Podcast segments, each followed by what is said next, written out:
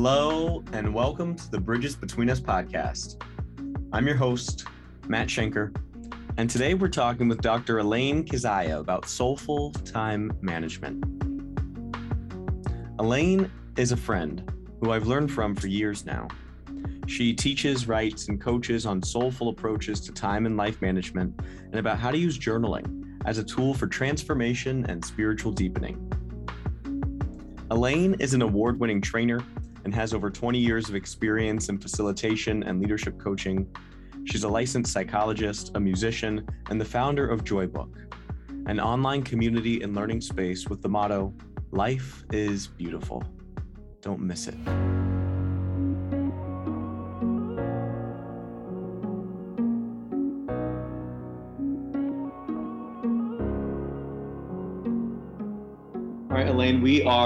Live. Welcome to the Bridges Between Us podcast. I wonder if you could start by explaining to me and to everybody how would you describe what you do as your job and what you do for for work these days?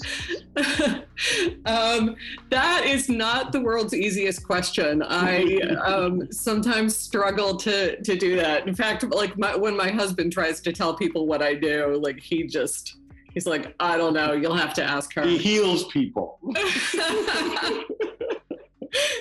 people run up to me on the street and say she changed my life, but but like beyond that, he doesn't know. Um, I I mean like um, so I at this point talk about myself as um, as a life coach and a journaling facilitator. Um, and I um, I help people use journaling and other soulful approaches, soulful techniques um, in order to connect more deeply with themselves and um, and to make the most of their beautiful, precious lives.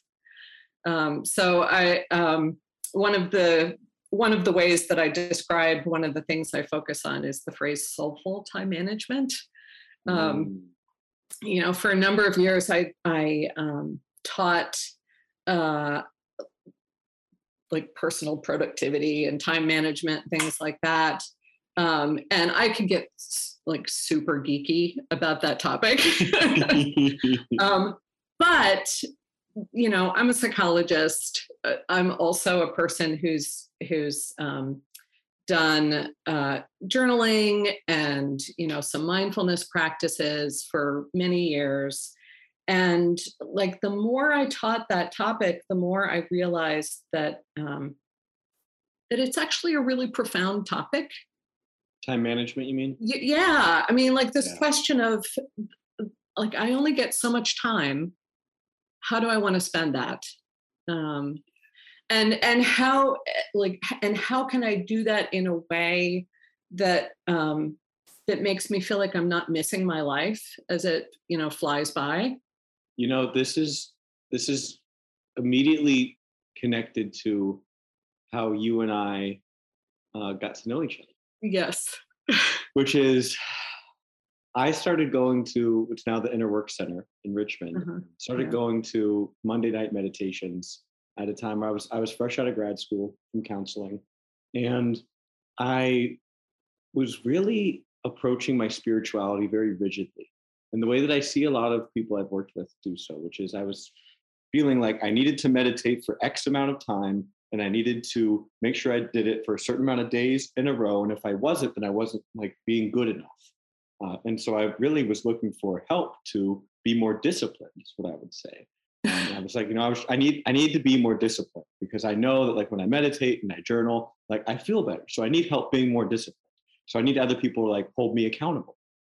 And through our time together with the the group that we had, which was just beautiful. I mean, it was people showed up. We it was called Spiritual Paths, and we had I don't know, was it like 20, 25 people? Something about, like that, yeah. And we explored all sorts of concepts and practices and conversations and experiences, really exploring this concept of spirituality and doing so in this really trusting, deep container. And through that experience, what I learned was like man, I kept saying that I wanted to give myself more structure, discipline. And really what I needed was like more allowing because I was being so harsh with myself. I was judging myself so harshly and like shaming myself so often that it like was adding pressure to these experiences. Like it was like you have to do this and this way. And because of that, like I then would like end up avoiding it. So like by pressuring myself to need to have more discipline and more structure, I was actually making it more difficult for me to have discipline and structure.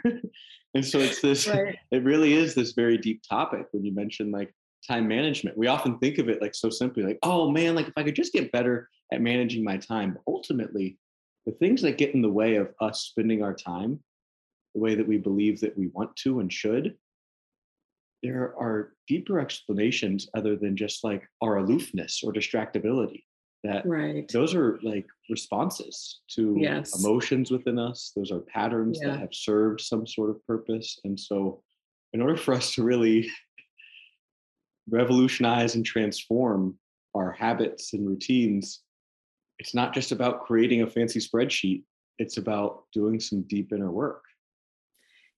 Yes yes um, like most fundamentally um, like if we if we really want to um, feel good about how we are spending our time like it really starts with a, a connection with ourselves. Um, you know some deep listening to to ourselves and attention to ourselves.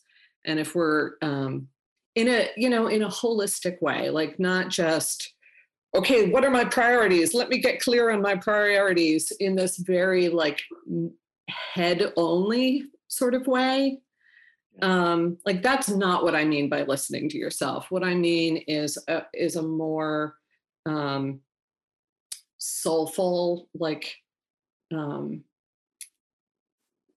like c- connecting with my my heart my body my soul um, s- slowing down stilling and um, like al- allowing the the the mud to settle in the water to use a, a, a common image from um, from meditation you know that um, like m- muddy water let let stand becomes clear like you know sitting slowing down um, noticing how how we're feeling about things and then being able to tap into some some inner wisdom about okay what what really matters here? Um, and i think a lot of times um, you know so many of us feel kind of um, like backed into a corner um, like uh, with with all with this huge long list of have tos or shoulds or artificial timelines around things um, and so much of that is self-imposed.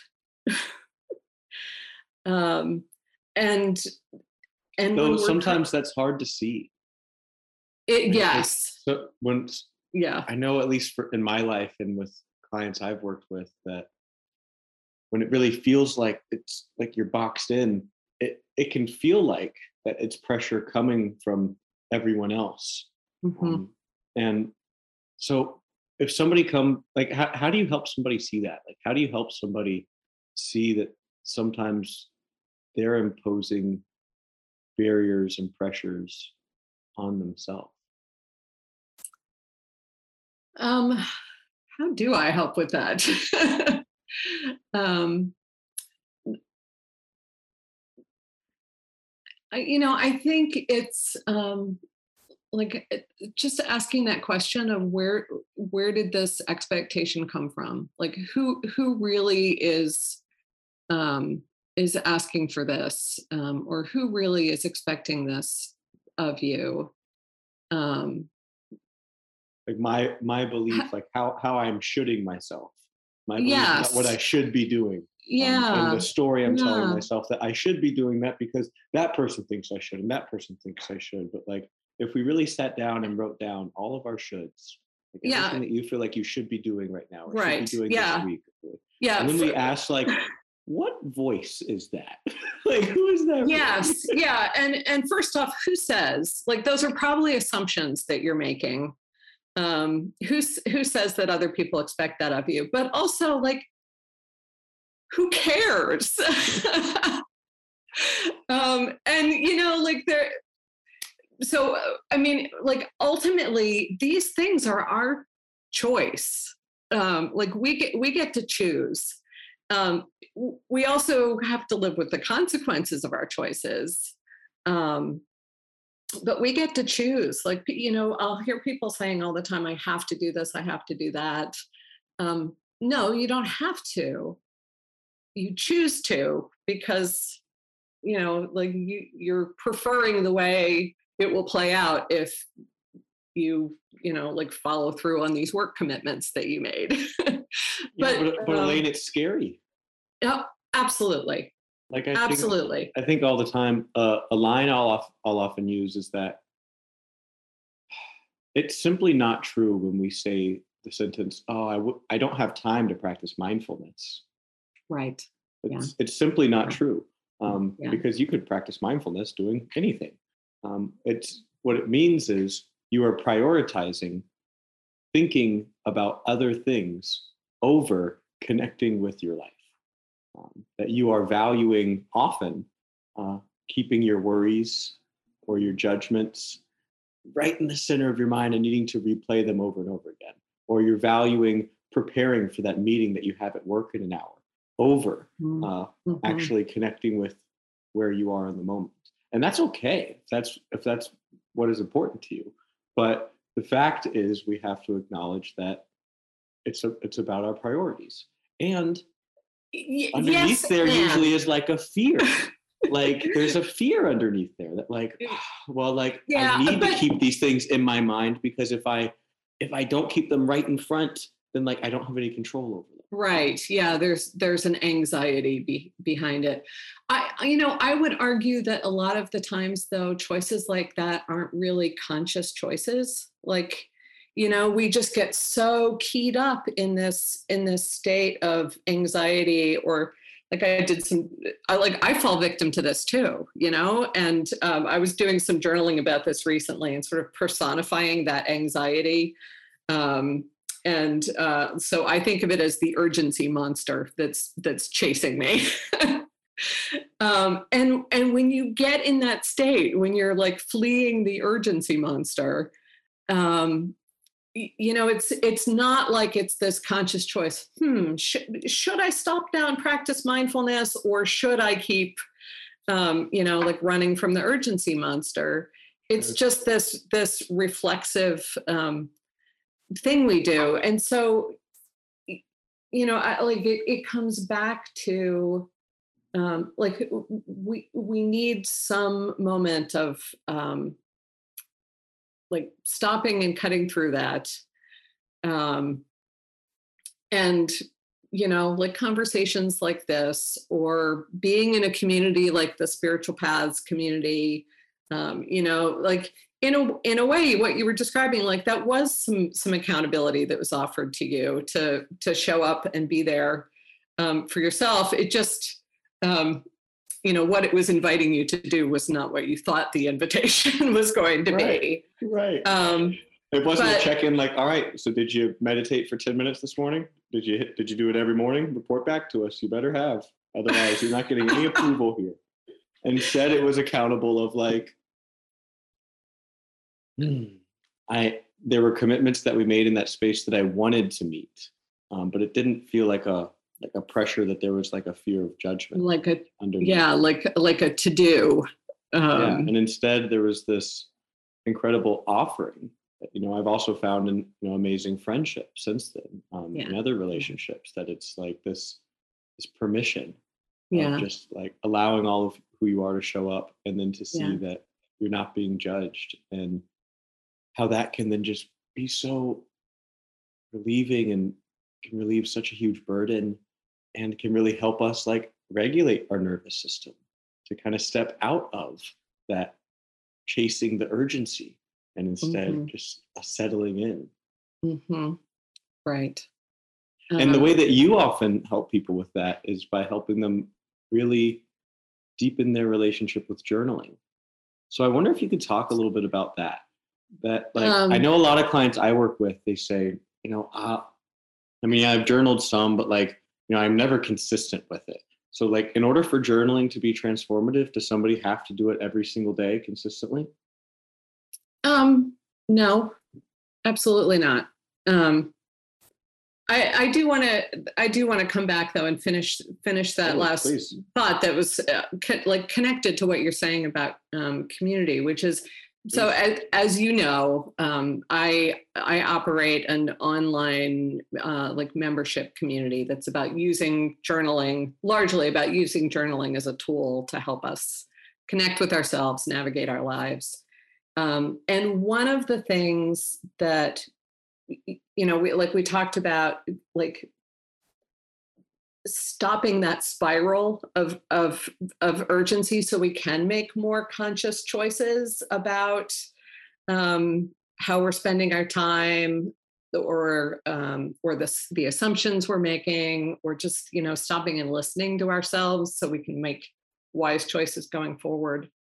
Um, you know like a, a lot of the people in that community like for that and you know this this holds true for any kind of supportive community um but but it's it like is this time carved out in their calendar at a specific time where like i'm going to show up um and someone else is going to like hold me accountable accountable for being present to myself and you know stopping the spiral sitting still and and getting some perspective and and clarity and um, like deepening that channel of connection with myself. Um, so, what was the the question about journaling? Do you have to do it every day? One hundred percent no. um, so there are there are a lot of mispercep- misconceptions out there about journaling. Yeah. Um, my own journey with journaling has been um, for a long time was really sporadic. I can Um, relate to that. um, and actually, what uh, what um, got me to go deeper with it was um, the the Inner Work Center, and at, at the time they were called the Chrysalis Institute, but they they were doing a, a series um, on different spiritual practices, and someone came to me and said, Elaine. Will you do a, um, a session on music as a spiritual practice? Because I'm a musician. yeah. Um, and I and I was like, uh, no, because music is not a spiritual practice for me. Like it's enjoyable, I I love it, but it for me it is not a spiritual practice. Journaling is really my my spiritual practice. And um, I guess at that at that point I was I was journaling pretty regularly. I actually had a um, a friend who was sort of a journaling partner for me. We would meet a couple of mornings a week in a coffee shop before work, journal together, talk talk about what came up for us. Um, and so, I, like, I was starting to really understand how much more potential there was to journaling than I had for many years um, assumed, um, or how many more sides to it there there are. Um, so anyway, when when I said no, journaling is my spiritual practice, they said, "Well, do something on that." So. so I did a um, with my my journaling partner friend did a like a just a you know one night hour and a half session on journaling as a spiritual practice, um, and like oh my god was just hooked on the experience of writing in community um, you know like not just with one other person but with a whole group and um, like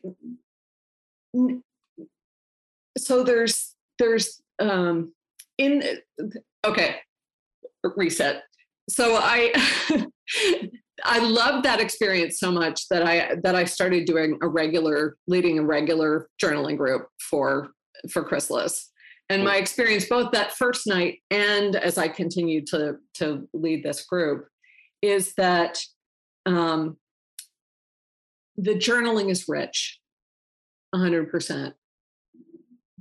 But the experience that makes that so magical is not just the journaling that I'm doing for myself and that others are doing for themselves, but it's also the um, the opportunity to have some conversation about that afterward and um, like see myself in a way reflected in in other people's experiences and vice versa or or understand myself better um, because I can see how my experience differs from someone else's. And yet, usually, there's some common human thread there anyway.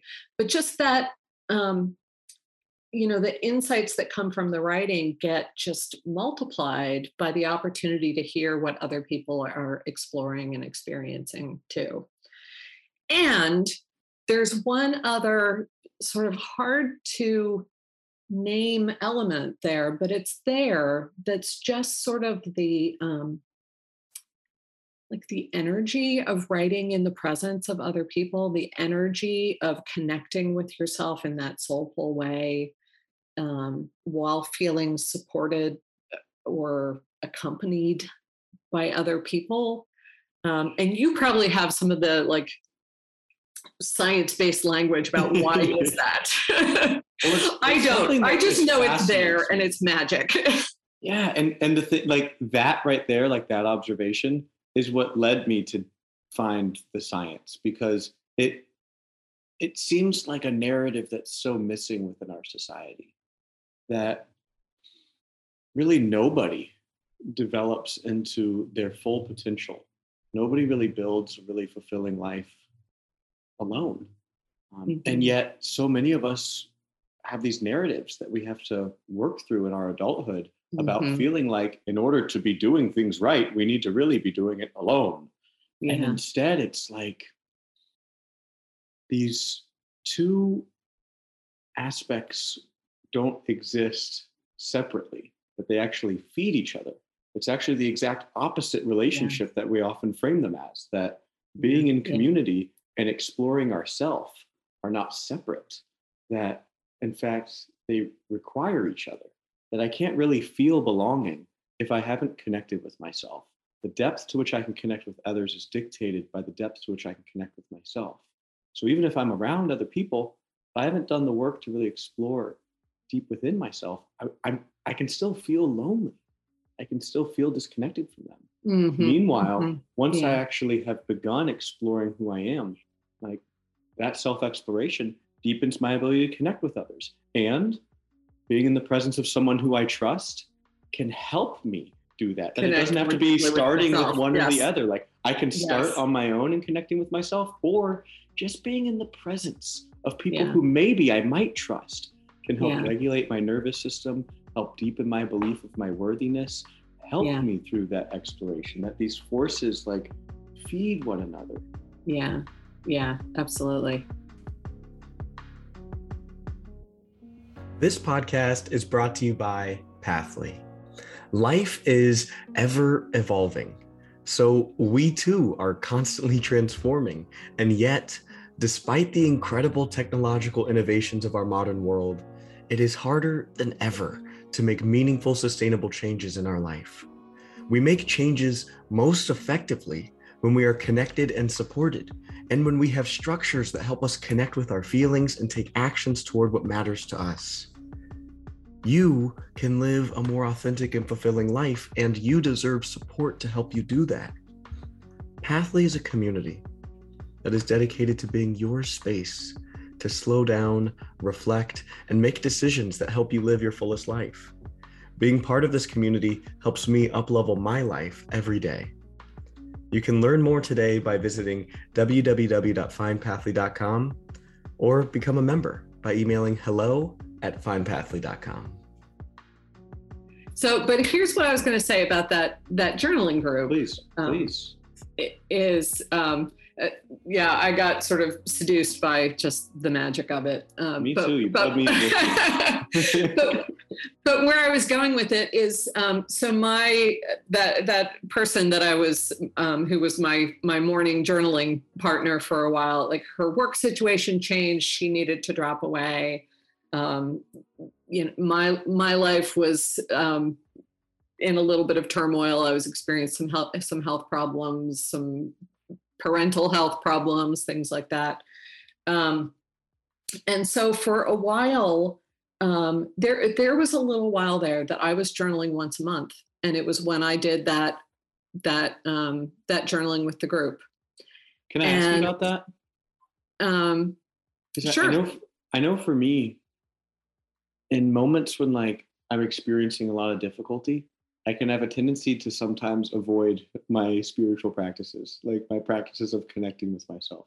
Yeah. Often like would be like the times when I need the most but it really can be like absolutely I'm scared, I'm scared to look under yeah. the bed you know like i, I yeah. know there's so much pain there and so i put it off yeah so i'm curious yep. like for you dealing with that much difficulty at that time and all of those transitions at once like was there some of that going into like not journaling as often or was it just like busyness and getting caught up in things? Um i no i think i think it was some of both.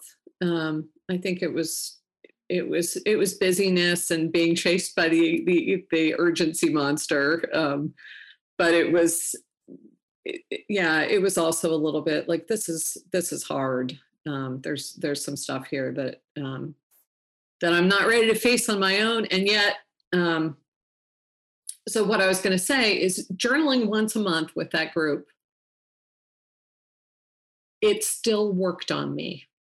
Um, and and i and i still had some profound experiences and you know like connecting with what you were just saying there was something about the like the structure and the accountability of um, of doing it in the group setting that almost made it safer for me to um, like it, it created a container um, mm. uh, there um, there's a uh, a woman who does a lot of teaching about um, using journaling in therapeutic settings. Um, uh, shoot, what is her name? Um, I just think of her as Kay. um, uh, I'll think of it later. Actually, let me turn around because it's probably right on my shelf. probably um, those beautifully organized books behind you. Uh, Kathleen, Kathleen Adams, but she goes by Kay um, Kathleen Adams. Um, and uh, one of the things that that she noticed in using journaling in therapeutic settings is that um, that people, like especially people who were dealing dealing with trauma and things like that, like that journaling could sometimes be counterproductive. Like they could get just overwhelmed. Mm. Um, you know going deep with the feelings and so she developed this this framework she calls it the journaling ladder that um, is about um, kind of meeting yourself where you are and providing the right amount of structure and containment that's mm. going to be a mm. fit for for what you need and to, so to go um, you know if you're ready for it to go really deep but if you're not to go like just deep enough that it's safe and it and it offers you um, what you need, whether that's validation, whether that's a little bit of insight, um, you know. Um, but uh, so so I think for me during that rocky time of of my life, the those um, sessions that I did with the um, the journaling group, and it's similar to what what we do with the the um, like focus journaling that we do in Joybook too. Um, but it's very structured. It's like here's a um, here's a little bit of a teaching or a little bit of a um, kind of centering or meditation or something to help kind of enter into whatever the topic is that we're writing about, and then we're going to do two writes, and um, one is ten minutes uh, at kind of a warm up with the topic, and then one is 20 minutes. And, you know, like here's some very focused prompts for you. Go in other directions if you want to, but here's some structure. Um, and I've I've gone through that structure with you, and usually, almost every single time afterwards, I go, "Wow, I was not expecting that to come. what is did I usually there's like one or two lines I'm like, wow, I wrote that. That's beautiful. And there's another like couple lines where I'm like, whoa, I did not even know that existed. Like, wow, I just yeah. discovered some aspect of myself that was really in there. Yeah.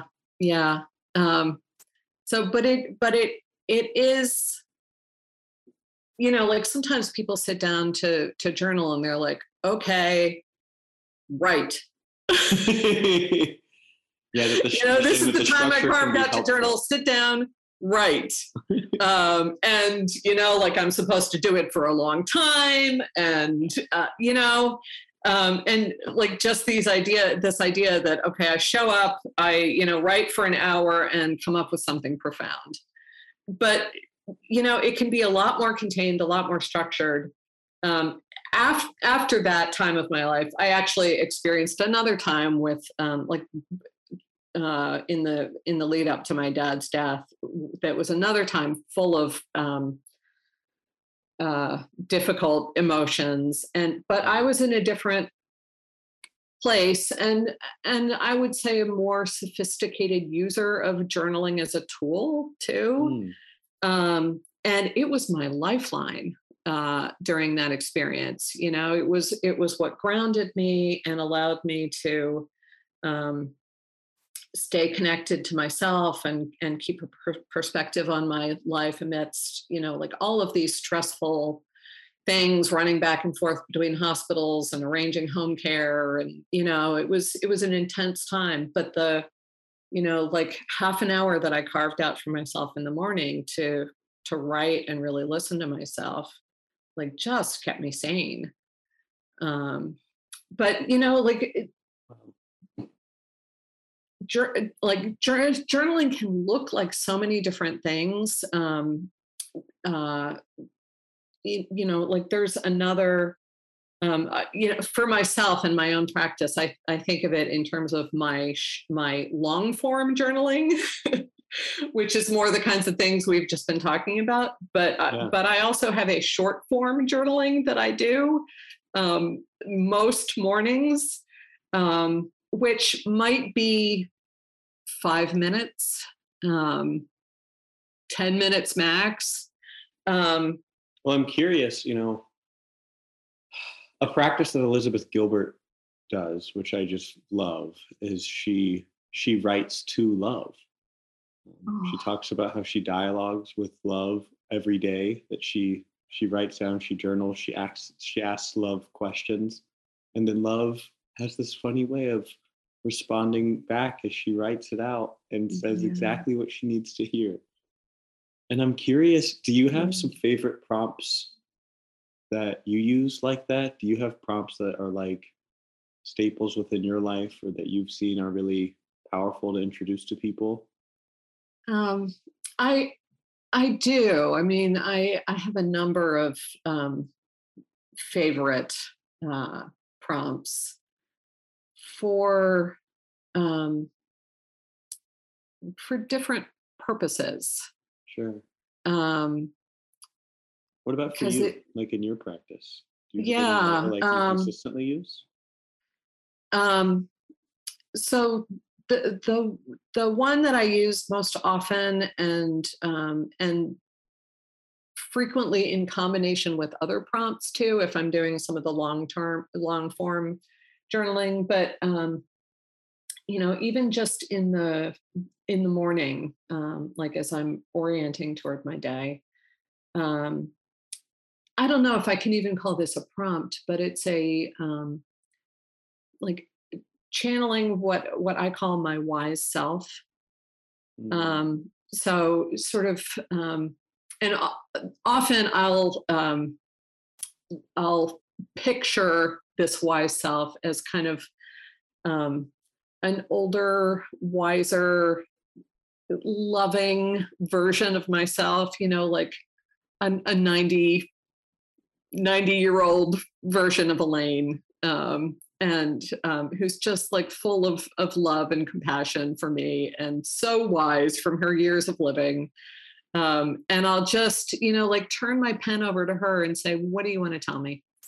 Um, and it's it's fabulous like in response to if i've been writing about something else um you know writing about a problem writing about an an opportunity writing about a, a particular question inside joybook right now we're exploring um, the topic of engagement of being more fully engaged um, mm. with our lives with ourselves with the things that we we give our time and energy to so, like, if I've been writing about that topic, um, after I finish my write, just reading through it and saying, okay, why self? Like, respond to this or give me a piece of advice. Like, what feels most important? What do you want to say to me? Um, so, that one I use a lot.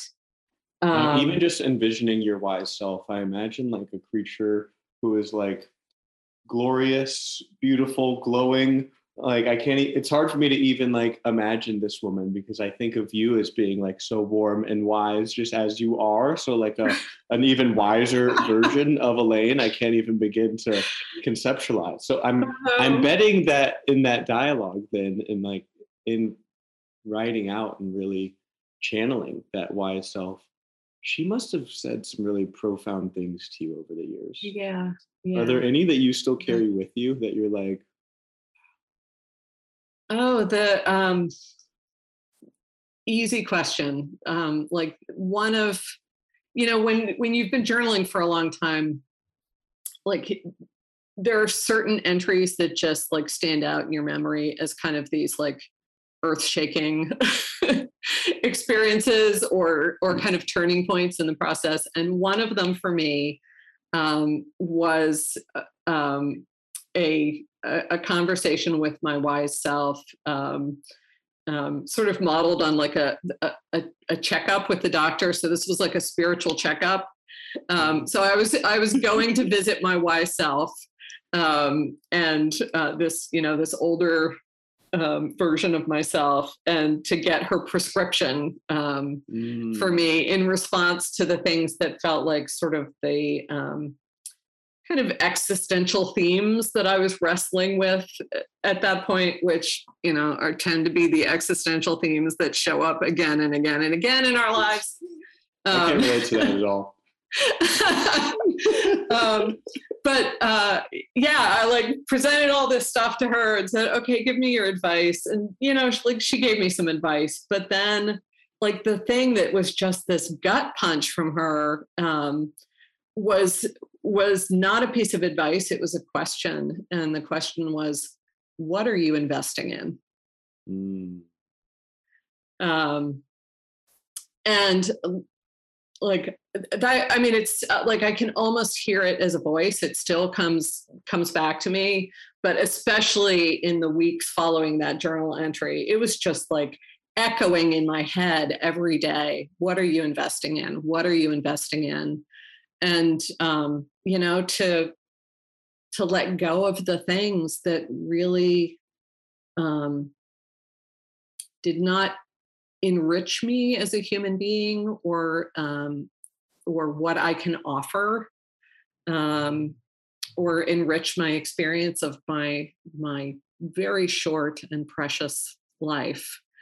Um, there's this uh, I, I like to talk about this um, a lot. There's this uh, concept image I ran across on a um, on a blog one time. Uh, the improvised life, I think, is the name of the, of the blog, um, and uh, they were talking about um, the image of a a vessel, like um, a, a sacred vessel that like we each day is sort of a vessel. Like um, you know this container for for our our time our energy attention our attention. And you know like it's only going to hold so much. And so what are you going to put in your bowl? Um, and and what do you like what do you need to take out in order to make room for that? Um, and so that's really what it I felt like, like that question was about. I feel like I spent a lot of my life in denial of that fact right there. Yeah. Right. Like like really Yeah. in denial of the even just like the the truth that like your time and energy are limited. Like you really can't say yes to everything that you think that you should do and every important thing that you want all the people who whose perspective of you you care about that you want them to see you doing those things. Like you, you Mhm. can't say yes to everything. There's there's really an infinite list of of good things that you could do today. Yeah. of of ways you could impact people in a helpful way of cool things that you could make that somebody would like. Um, probably of lots of different things that you could do that you would get some sort of enjoyment out of. And so from that space like what really transformed things for me was the framing of understanding that saying no is saying yes that when we say no to things Yeah. it's because we're saying no to them because we're saying yes to things that we value more. I'm saying no to staying at the office from 5 p.m. to 8 p.m. because I'm saying yes to spending time with my family. Yeah. I'm, I'm saying Yeah. no to needing to be the first person to show up to work um, at five in the morning because I'm saying yes to like prioritizing connecting with myself in the morning and like going through my routine and treating my inner world as as valuable and so Yeah. that really reframed for me until i really saw no's as yeses i think i saw boundaries as like a dirty word and then Hmm. suddenly with that sort of reframe it's it's it's helpful to frame boundaries then instead as like this helpful container for helping you to Mhm. create the sort Mhm. of vessel of your day that you want to have Yeah. Yeah. Absolutely. Um, one of my one of my favorite books um, from that was published last year is um, Oliver Burkeman's Four Thousand Weeks: Time Management for Mortals. Mm. Where he's you know like he's really engaging with these these ideas of time is time is limited like you've got on average if you're an average person you've got about 4000 weeks to live which is not long Anytime Um, I hear that fact, the first thing that washes over me is fear.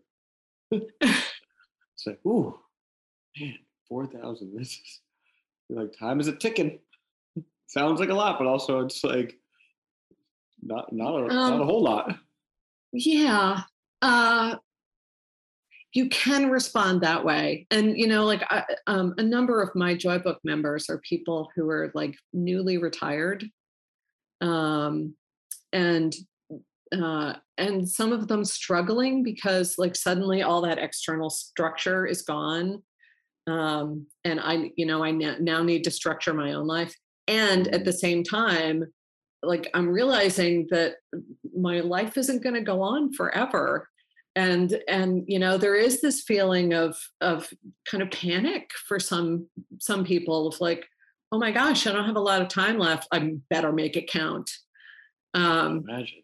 eh, so you know like that's that's one way you you can respond but um but you can also respond to that by uh, like from sort of a mindfulness stance of saying um you know like life life is short and pref- precious let me really pay attention to it.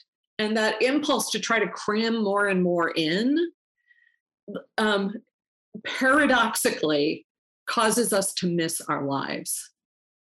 You know it's so much harder to be um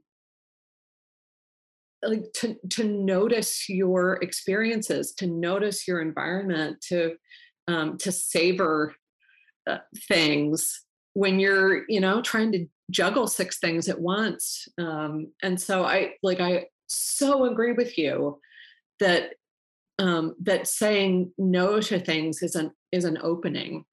It creates an opening um, for us to to more fully be present to our lives creates the space for that for that to happen but actually my husband and i were just having a conversation this morning about um about stuff and clutter he and i have very different philosophies Where Um, where is where do you fall? In that, in uh. I, I'm on the um, let let go of things so that you can enjoy what's left. Um, mm, so uh, the minimalist side of things. Uh, I wouldn't say minimalist, um, but you know, like if you if you cram like so much stuff into your house, for me, like I, it makes it hard for me to see any of it. Uh, you know, and, and I've I've seen your your house, and it is beautiful the way that it is designed, and it feels like like it feels like a comforting place to step into. Like wow, ah, so I I get that. you haven't seen my husband's study though, because that door stays closed. um, anyway, that's that's a different topic. But I, but I you know, it's this idea of creating enough space to yes. to actually see and experience things, whether it's things um, or or whether it's experiences. Um, so you know, I, I yeah it was years ago that really I began to even like start thinking about my relationship to space and my environment. Because I spent so much time thinking about my mind and how I relate with my inner world, um, and then thinking about you know, relationships and trust and community. Um, and so thinking about my inner world, thinking about other people's inner world, and thinking about that shared space between them, but thinking about actually like our environment, um, I really hadn't like thought about until like mm-hmm. I really mm. deepened my mindfulness practice, and then I could really feel the difference of like, wow, what it feels like to be in this room compared to this mm-hmm. room, and this mm-hmm. space compared to this space. And then this past summer, I I went on a solo cross country road trip. Like I was burnt out, I was exhausted, I so disassociated, so disconnected from myself and I have no idea where this message came from, Elaine. But some like I've never wanted to do this before in my life, um, mm-hmm. but I got this very clear like message to like go on this cross country road trip. And I was like, I can't go on a road trip. Like I'm a counselor in a school. I'm a behavior coach. I have a private practice. Like I'm working like 100 hours a week. I just started my own business. Like I can't. It's an important time. And then like this just kept calling at me and calling at me. And the, I was like, okay, let me let me look into this. What does this even look like? And the more I looked into it, the more right that it felt.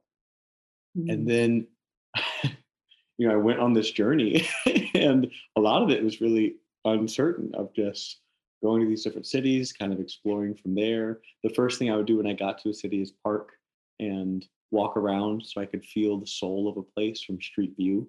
Mm. And I could mm. feel the difference, you know, walking around and like seeing the different buildings and interacting with different people on the street mm-hmm. and just feeling the difference of these different spaces. And one of the things that I really noted on that trip was I kind of got this sense of heartbreak in a lot of different areas in our country and through a lot of cities. Mm. Um, and the place where I got heartbroken the most was after I would drive through this like beautiful landscape with like hills or trees or rivers. And sometimes I'd even like park my car and just get out. And then I would start driving through a city or a town that had an Arby's, a McDonald's, a CVS, um, a Walmart, and these buildings, you know, that nothing against those businesses or like mm-hmm. the services or products they provide, but there's something to be said about the psychological, energetic, and emotional impact of living in a community where architecture is not considered, mm-hmm. where suddenly all of these buildings kind of look the same, um, that we're not really putting a value on like beauty and inspiration mm-hmm. within mm-hmm. our environmental context and that that that does have an impact on us mm-hmm. Mm-hmm. i so agree um, I, I think it was um, our conversation before you actually turned on the recording, but we were we were talking about what a um, what a gift it is, but sometimes also a challenge to be able to do the kind of work that we do that that allows allows or requires us to grow as individuals at the same time that we're you know offering things to other people. And i um, you know i've so had that experience um, during joybook and the thing that's coming to, to mind for me as you're talking about that and the impact of um, kind of energetically psychologically of our um, physical environment on us, we did a um, so we we do um, kind of monthly themes inside Joybook and do journaling and, and workshops around those different themes. And um, one theme that we did early last year was around clearing clutter. So, mm. um, you know, partly physical clutter, but also emotional, mental clutter too. Um, but the journaling that we did as part of that was um, exploring the idea of nurturing spaces and what are the um, what are the qualities of the spaces that nurture us individually um, like what are what is our um, relationship with the spaces that we inhabit most often particularly during the you know covid lockdown thing where so many of us are just sort of trapped in our own homes? Like i have spent this office i'm sitting in right now i have spent a lot of time in this space over the last two years. Um, so like i ended up doing a dialogue with my with this space with this room mm. sort of personifying it and having a conversation um, with it and, and, asking for things and things like that but where i was going with this is Wait, can i can i say that's such a beautiful perspective that i hadn't thought of or hadn't heard many people talking about quite yet which is we can take the perspective that it is so frustrating that we are stuck in the same place day in and day out, having to work from home, and all the frustrations that come with that. And sure, mm-hmm. there may be other inconveniences and challenges than when we didn't necessarily work from home, if that's what we did. Uh, and we can be frustrated and we can be irritated. Um, and also, we could see that although it may not be exactly what is ideal for us, there's also a huge opportunity that, like, you can deepen your relationship with this space. Yeah. Like instead of just saying, man, I wish I could be somewhere else, could we also say, well, this is what things are. And instead of wishing that my situation were different, what would I need to do with this space so that I could feel a deeper relationship with it? What if I just got into a deeper awareness of the fact that I am in relationship with this space and could I get curious about what this space feels like? And how could I like deepen my comfort in this space? How could I make this space more fun or interesting if mm-hmm. I if I feel like that's what I'm needing? Mm-hmm. and that's that's such a cool perspective so thank you for sharing that. Yeah yeah. Well I I walked away from that journaling series. We did three different writes about our our spaces um, and uh, I walked away from that with a new perspective on um, decluttering and cleaning and tidying and um, decorating and you know things like that as actually for me anyway as acts of self-care. Um, because I I became so attuned to how much my physical environment impacts my mood, my energy, my clarity of thought. Um, so, yeah, yeah, it's important. And and really, I don't. I it was like this really funny moment when I really like even woke up to even considering the fact that my environment had any sort of impact on me. It was years ago, and I was I was dating someone and she like pointed something out like she was very in tune with her environment and very specific about how she liked things to be set up she was very in tune with her body and like how environments impact her. And i had never mm-hmm. thought about it and i was like wow this does feel different. Like i had never thought about it this way. Yeah. And e- i mean even just like we're t- we're talking sort of emotionally energetically how our spaces impact us but even if you go at it at like kind of a um, like a, a habits or behavioral level. Um, you know, like there. I, I love this framework from the um, the Heath brothers in their their book Switch. Uh, they they talk about the elephant and the rider. Um, that the the elephant is like our emotional um, self, the more kind of primitive brain. Um, and the rider as as the more rational self, the you know kind of prefrontal cortex planning and. Um, and we like we like to think that the rider is the one that's steering most of the time. Um, we like to think so. um, well, and yes, the rider is steering until something triggers the elephant. And then, you know, like the elephant is bigger and stronger and is eh, like absolutely going to go wherever it wants to go. But the the other element in this metaphor that they that they share is the path. Um, and that like the shape of the path can um, get us to unconsciously move in a certain direction. Um, and the path is our our environment whether that's our physical environment or our social environment. Um, and so what the you know kind of their their shorthand for this framework is direct the rider. Um, so like clear instructions to the rider about you know where you're heading how to get there. Um, motivate the elephant. So kind of addressing those emotional things that drive us to act and shape the path. And sometimes shaping the path is is the most powerful one because like we just act in certain ways without even thinking about it um, and you know like if you're trying to build new habits like shaping your environment in a way that um, you know su- supports the um, the be- behaviors that you're trying to embrace and uh, and puts barriers between you and the the behaviors that you're trying to stop doing like just even on that level our environments have a big impact on us. Um, and we don't you know think a lot about so often like if, when someone's trying to um, you know build a new habit or something they're like i need to get motivated or i need to use willpower but like maybe you don't. Um, you know like maybe you you just need to kind of like clear out your kitchen so that there's no junk food available to you or um, you, you know like that old idea of like put your credit card freeze your credit card inside a bag of ice and in the in the freezer so that you can't use it unless you really like take the time to slow down and defrost your credit card doesn't work anyway anymore in the days of uh, cell phones where you can just do oh Apple I've got it saved. well, Elaine, um, this has been so lovely. Uh, I have two closing questions for you. Okay. Um, one is harder than the other, admittedly. The which is this one.